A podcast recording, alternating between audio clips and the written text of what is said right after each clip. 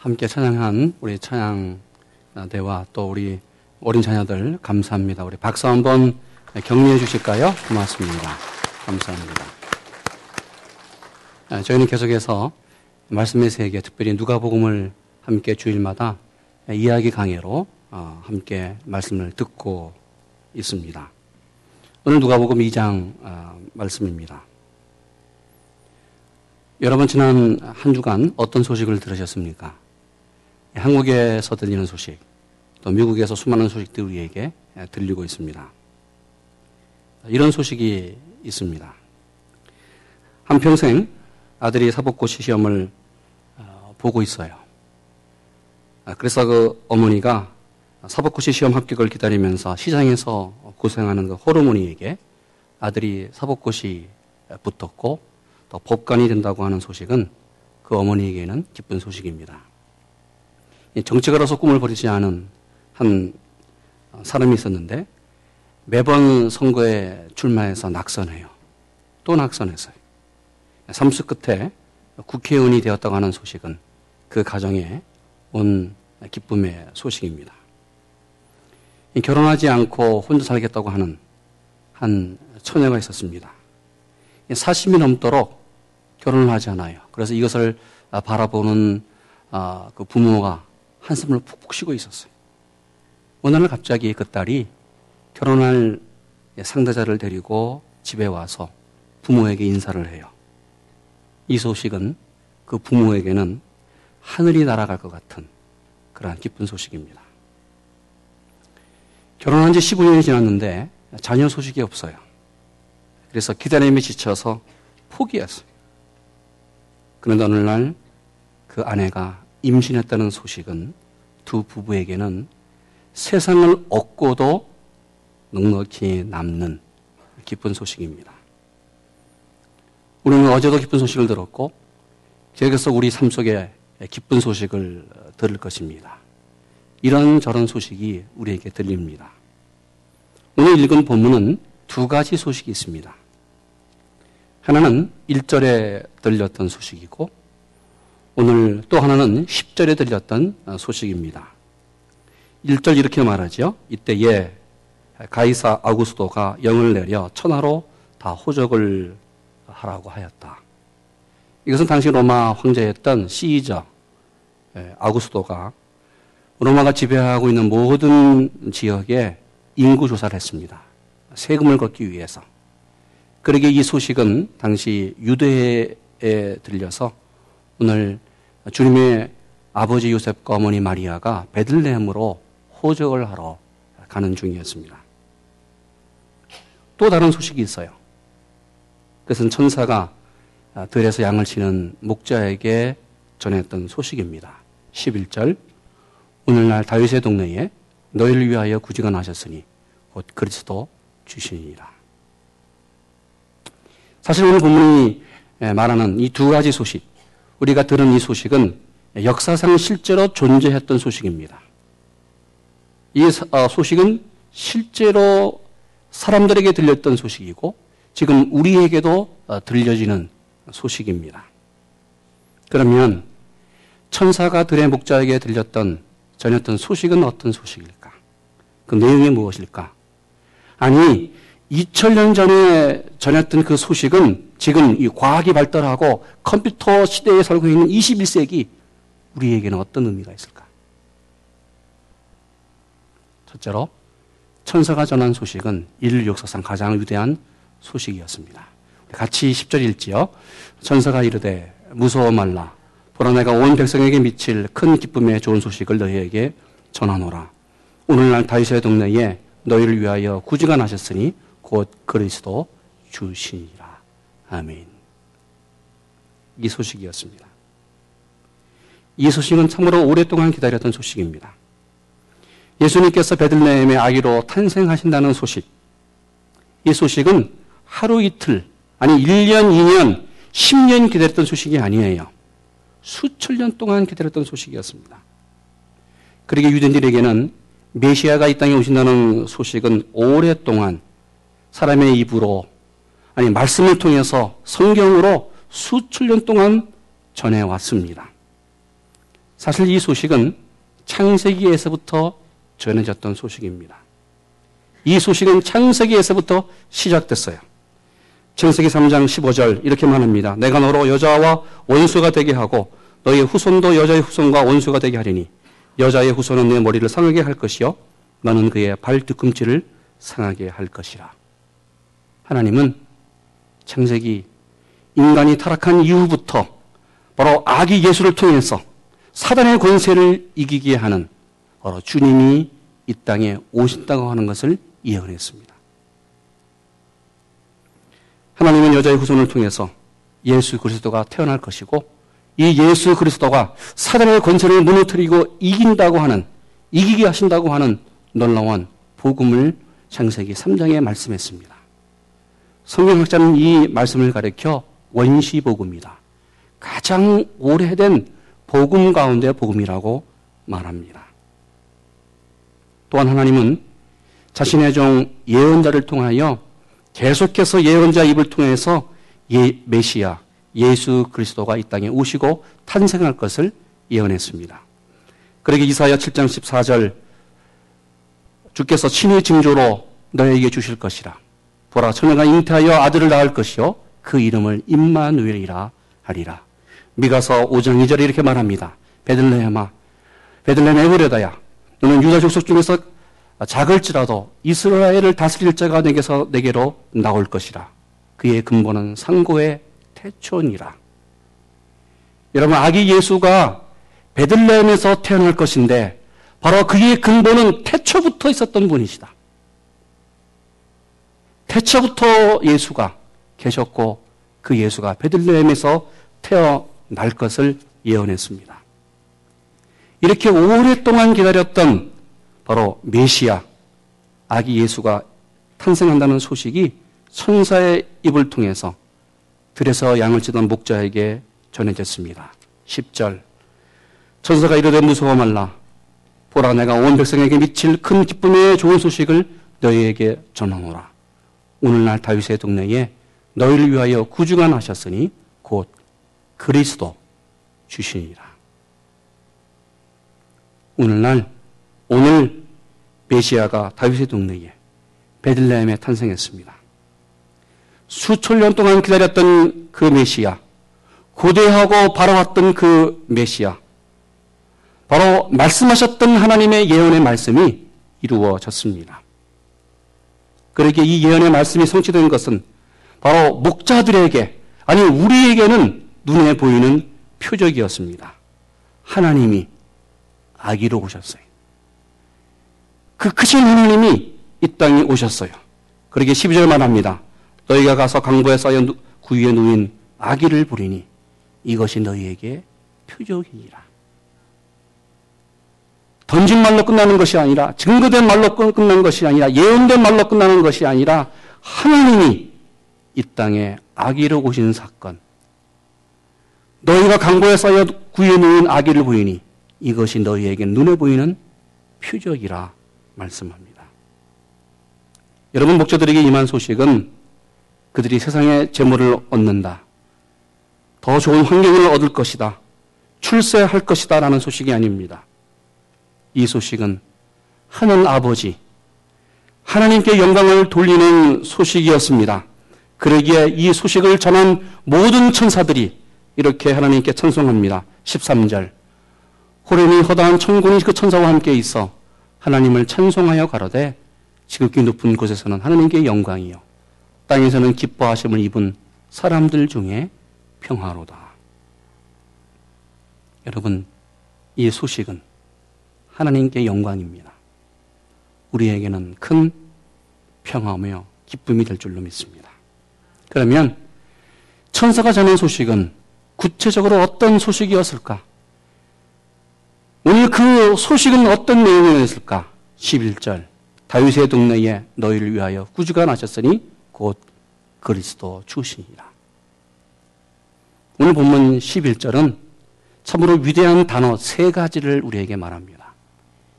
이 단어 세 가지는 바로 천사가 목자들에게 전하는 소식일 뿐만 아니라 계속해서 주님이 오실 때까지, 재림의 왕으로 오실 때까지 전 세계에 나가서 증거할 복음입니다. 그 단어는 세 가지. 구주, 그리스도, 주라고 하는 단어입니다. 바로 이 구주라고 하는 구세주라고 하는 단어는 구원할 자라는 것입니다. 그리스도는 메시아 왕이라는 뜻이에요. 주라고 하는 단어는 주님, 주인이라는 뜻입니다. 그러기에 베들레헴에 탄생하신 아기 예수는 바로 우리의 구원자가 되시고 만왕의 왕이 되시고 그리고 우리의 주인이 됩니다. 첫째로 오늘 예수님은 세상의 구주, 구세주입니다. 너희를 위하여 구주가 나셨으니. 주님은 죄악에 찌들어 찌들어서 멸망할 수밖에 없는 이 세상과 인류를 구원하기 위해서 구원자로 이 땅에 왔습니다. 그러기에 우리를 구원하기 위해서 이 땅에 오신 주님이 바로 구세주, 구원자입니다. 예수의 이름의 의미가 구원자라는 뜻이에요. 그러기에 천사는 마리아에게 이렇게 말했습니다. 마태복음 1장 12절에 21절에 아들을 낳으리 그 이름을 예수라 하라. 이는 그가 자기 백성을 죄에서 구원할 자이십니다. 예수님은 그 이름의 그 이름 뜻대로 우리를 죄에서 구원하시는 분이에요. 이 땅에 사람의 하나님께서 사람의 몸을 입고 이 땅에 오셨습니다. 그러기에 이 예수를 믿어야만 우리는 구원을 받습니다. 하나님이 우리에게 아기 예수를 주셨어요. 예수의 이름을 주셨어요. 그러기에 이 예수 이름 외에는 구원을 얻을 만한 다른 이름이 없어요. 우리는 다른 이름 외에 바로 예수 이름 외에는 절대로 우리의 죄와 죽음의 문제가 해결될 수 없습니다. 구원받을 수 없어요. 오직 예수 이름을 통해서만이 구원을 받습니다. 그러기 사도행전 4장 12절 말합니다. 다른 이로서는 구원을 얻을 수 없나니 천하 인간의 구원을 얻을 만한 다른 이름을 우리에게 주신 일이 없다. 누구든지 주의 이름을 부르는 자는 구원을 얻으리라. 주 예수를 믿으라. 그리하면 너와 내 집이 구원을 얻는다고 말합니다. 예수를 믿어야만 예수님의 이름을 통해서만이 구원을 받습니다. 나만 구원받는 것이 아니라 여러분 예수를 믿음으로 예수의 이름으로 여러분과 여러분 가족 모두가 구원받기를 주님의 이름으로 축원합니다. 오늘 예수님은 어떤 분이신가? 그분은 세상에 오신 그리스도입니다. 구주가 나셨으니 곧 그리스도시라. 예수님은 창조 전부터 계셨던 하나님, 바로 주님은 창조 전부터 계셨던 그리스도였습니다.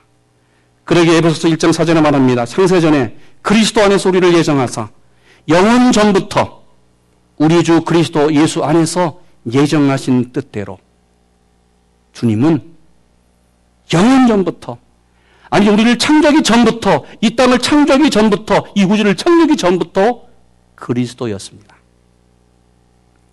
그리스도라는 말은 신약성경에 기록된 헬라어 단어입니다. 이 헬라어 단어 그리스도를 히브리 말로 말했을 때의 메시아라는 뜻입니다.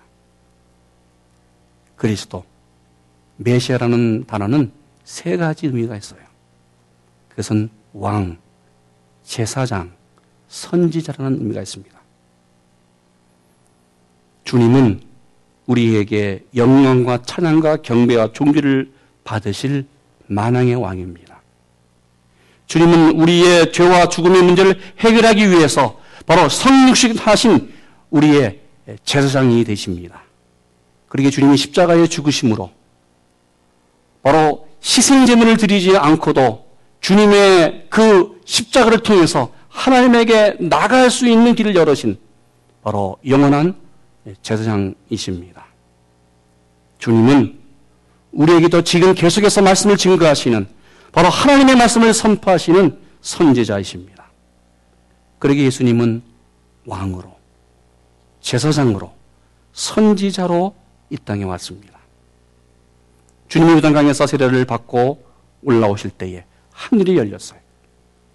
하늘에서 하나님으로부터 음성이 들렸습니다. 내 네, 사랑하는 아들이다. 그의 말을 들으라. 그러면서 성령이 비둘같이 임하면서 바로 바로 주님에게 왕으로 제사장으로 선지자로 기름 부었습니다. 임마누엘 그리스도 예수와 함께 평생 승리하는 여러분 되기를 축원합니다. 우리 주님은 세상을 다스리시고 역사하시는 주인이에요. 너희를 위하여 구중한하셨으니 곧 그리스도 주라고 말씀합니다. 우리의 구원자가 되신 주님, 우리의 메시아 왕 되시는 그리스도 되신 예수님은 이 세상을 말씀으로 창조하신 하나님입니다. 지금도 이 세상을 다스리시고 우리의 인생을 다스리시는 바로 전능하신 하나님이십니다. 그러기에 주님은 우리 인생의 주인이시고 이 세상의 주인이십니다. 제시록 1장 8절 이렇게 말합니다. 주 하나님이 가라사대 나는 알파와 오메가라. 이제도 있었고 전에도 있었고 장차 올 자여 전능한 자라고 말합니다. 주 하나님이 말씀하시기를 나는 알파와 오메가라. 주님이 하나님이십니다. 이 세상의 주인이세요. 바로 시작과 처음입니다. 바로 영원전부터 계시고 말세까지 계시는 하나님, 아니 영원토록 계시는 하나님이 바로 주님이십니다. 그러기에 전능한 하나님이라고 말합니다. 이 하나님이 이 주님이 어제나 오늘이나 영원토록 동일하다고 말해요. 히브리서 13장 8절 말합니다. 예수 그리스도는 어제나 오늘이나 영원토록 동일하시다. 창조하신 하나님, 그 하나님은 어제도 동일하셨고 오늘도 동일하시고 영원토록 바로 내가 하나님 앞에 설 때에 주님을 만나는 그 순간까지 주님은 영원토록 나를 사랑하시고 우리를 섭리하시고 우리에게 은혜를 주실 줄로 믿습니다. 예수님은 우리에게 주인이 되세요. 예수님은 주이십니다. 왜요? 사단의 권세와 사망의 권세를 이기신 만왕의 왕이시기 때문에 그런 것의 모든 것의 주인이 된다고 말합니다. 여러분 빌립보서 2장 10절에 이렇게 말합니다. 하늘에 있는 자들과 땅에 있는 자들과 땅 아래에 있는 모든 자들로 모든 무릎을 예수의 이름에 꿇게 하시고 모든 입으로 예수 그리스도를 주라 시인하여 하나님 아버지께 영광을 돌리게 하셨다. 무슨 말이에요? 천상에 있는 하늘에 있는 자들 천사들 땅에 살고 있는 모든 사람들, 아니, 땅 아래에 있는 사단의 권세, 모든 사단의 권세가 예수 앞에, 예수의 이름 앞에 무릎을 꿇어요. 그의 모든 입으로 고백합니다. 예수 그리스도는 우리의 주인이 되십니다. 주님이 주인입니다. 그러기에 주님이 내 인생의 주인이시고, 내 가정의 주인이시고, 우리 교회의 주인이시고, 역사의 주인이시고, 이 모든 것에 주인이신 것을 믿습니다. 저는 주보 앞에 이런 말을 어, 기록해 놓았습니다. 주보 앞에 화면에 이런 말이 있습니다. 처음도 없고 나중도 없으신 하나님이 시간과 공간 안으로 들어오셨다. 우주를 가득 채우고 계신 하나님이 시골뜨기 아이가 되셨다. 하나님은 평범한 아이들과 똑같이 걷는 법과 말하기와 혼자 옷 입는 법을 배우셨다. 하나님의 전지하심은 아람어 발음 하나를 배워야 하는 한정된 두뇌로 바뀌었다. 온 우주에 충만하신 하나님의 편지하심은 두 발로 걷고 나귀를 타야만 하는 모습으로 바뀌었다.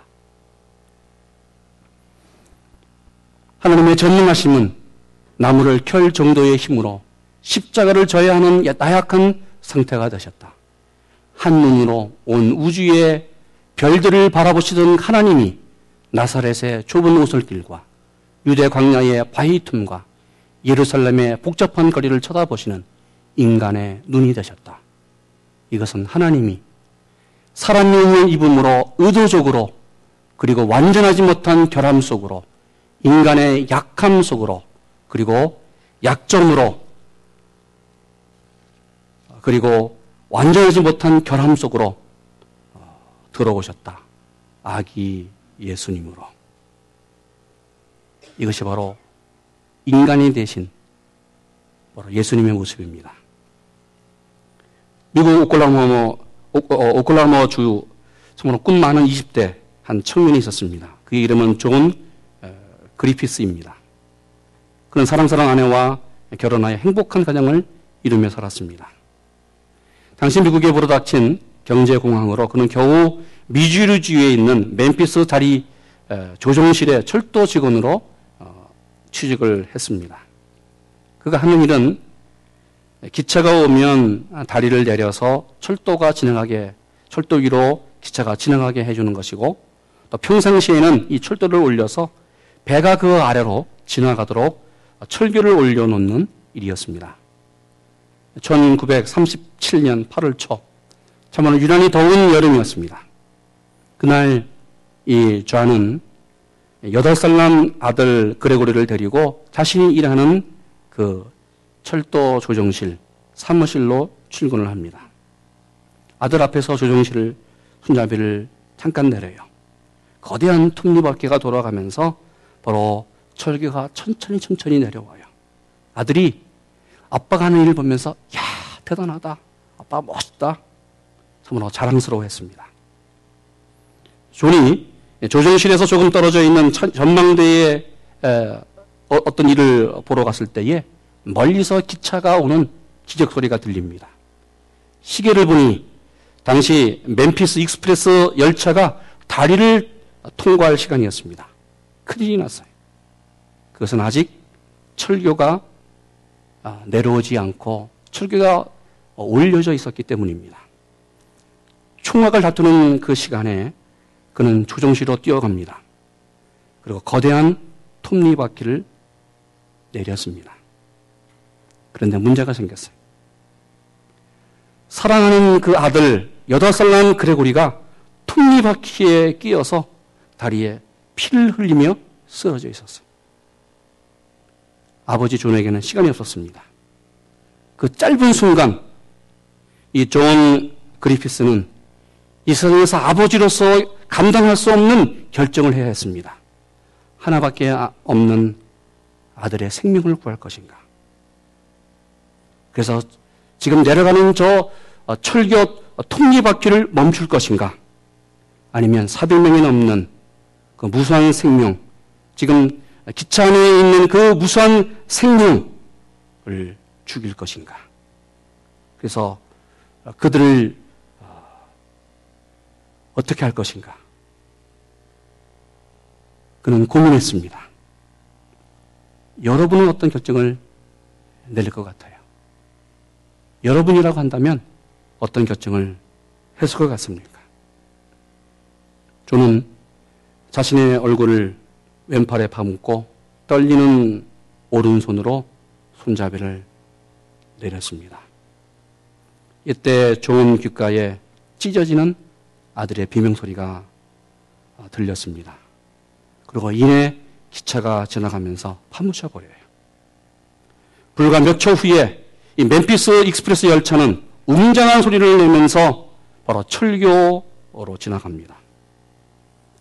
아버지 존은 지나가는 열차를 바라보면서 오열했습니다. 당시 기차 안에는 사업가로서 신문을 보는 사람이 있었고 열차 승무원은 시계를 쳐다보고 있었고 어느 부인은 식당차 안에서 차를 마시고 있었고 또 정인이들은 기타를 치면서 노래를 했고 자기 아들 또래인 한 소녀는 아이스크림을 떠먹고 있었습니다. 많은 승객들이 웃고 떠들고 있는 것을 바로 이 아버지는 봅니다. 그러나 열차 안에서 어느 누구도 철교 조정실 쪽으로 톱니바퀴 쪽으로 시선을 던지는 사람은 아무도 없었어요. 이때 저는 조정실 유리창을 두드리며 절구합니다. 여보시오. 여보시오. 당신네들. 당신네들은 도대체 아무렇지도 않다는 말이요. 당신들을 구하기 위해서 내가 내 사랑하는 내 아들을 죽여야만 했어. 이렇게 소리 높여 외치고 외쳤지만 아무도 그 소리에 응답하지 않았고 아무도 그 소리에 대답하지 아니었고 아무도 그 자리를 쳐다보지 않았습니다. 열차는 바람처럼 지나가고 모든 것이 끝났습니다. 이 내용을 갖고 동영상을 만들었습니다. 같이 한번 보겠습니다.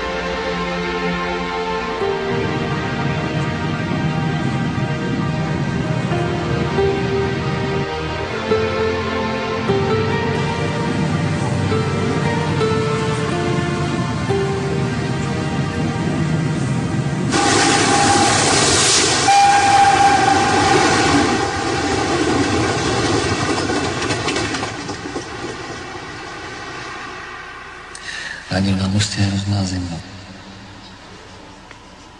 Svezme na horkou čokoládu.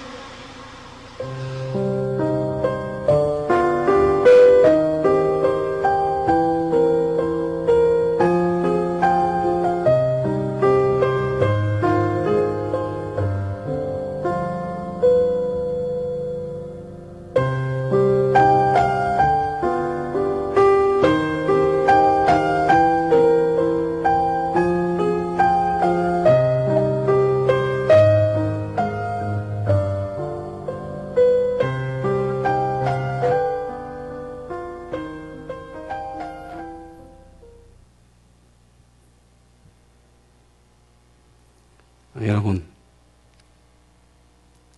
우리는 이 기차의 승객이 아닙니까? 매일 각자의 각자의 인생길을 정신없이 가느라 우리를 위해서 생명을 주신 예수 그리스도를 잊고 있지는 않습니까? 우리를 살리기 위해서 그 아들을 이 땅에 내어 주신 하나님 아버지를 잊고 있지는 않습니까? 지금도 우리 가정이 우리 교회, 우리 교회의 유리창을 두드리면서 절규하는 하나님의 음성이 들립니다. 내가 너희를 위하여 내 아들을 십자가에서 죽게 했다. 내가 너를 위하여 내 아들을 죽게 했다. 오늘도 성령은 우리를 통하여 이렇게 말씀합니다. 내가 온 백성에게 미칠 큰 기쁨의 소식을 너에게 전하노라. 오늘날 다윗의 동네에 너희를 위하여 구주가 나셨으니 곧 그리스도 주시니라. 기도하겠습니다.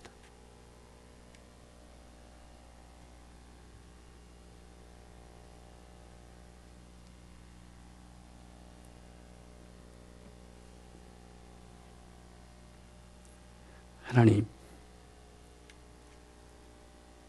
우리는 잊고 있었습니다.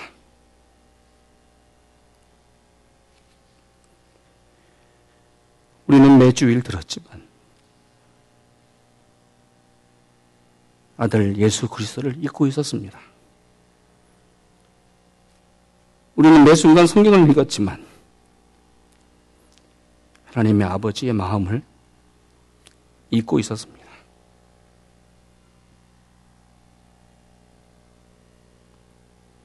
우리에게 들리는 소식,